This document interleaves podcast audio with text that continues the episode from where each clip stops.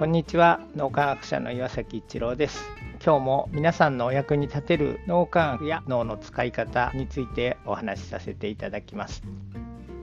セルフモニタリングという言葉を聞いたことがあるでしょうか。セルフモニタリングっていうのは、まあ、基本的には自分のやってることをこうモニター見える化するというそういう意味なんですがこの脳の使い方という意味ではですね自分の取ったアクションに対してすぐに結果が見えるもしくは変化が見えると人というのはすごくそこに興味を持つということです。このセルフモニタリングをうまく行うには自分の取ったアクションに対して変化が起きているということを見えやすくすることがすごく大切です。イギリスの研究によるとですね見えやすい指標というのを明確にすることで人というのはこう行動変化を起こしやすくなるということが分かっています。例えばダイエットをしたいなっていう時に、まあ、セルフモニタタリングを活用すると。でその時毎日こう食べたものだけ記録しても、まあ、もちろんそれでもダイエットできるって言われてる人もいるんですが実際には成長がちょっと見えにくいと。食べたものだけを記録するよりはもちろん食べたもの食べた量そしてカロリーあるいは体重の変化などを自分の取ったアクションの変化が細かく見えていくとその変化がすごく楽しみになってきます。変化を楽しみにすることで人というのはより努力ができるようになるというそういう能脳の特性を持っています。いつもお伝えしているようにこう大いなる循環ってすごく大事なんですが逆に大いなる循環みたいな大きなものに意識がいくと小さな変化っていうのが見えにくくなります。でそのために大いなる循環を感じて成長をしていくためにはこのセルフモニタリングという脳の使い方を活用すると良いということが分かっています。自分の取ったアクションに対して起こす変化というのを見えやすくする。そういう指標を設けることでさらにこう自分の成長を促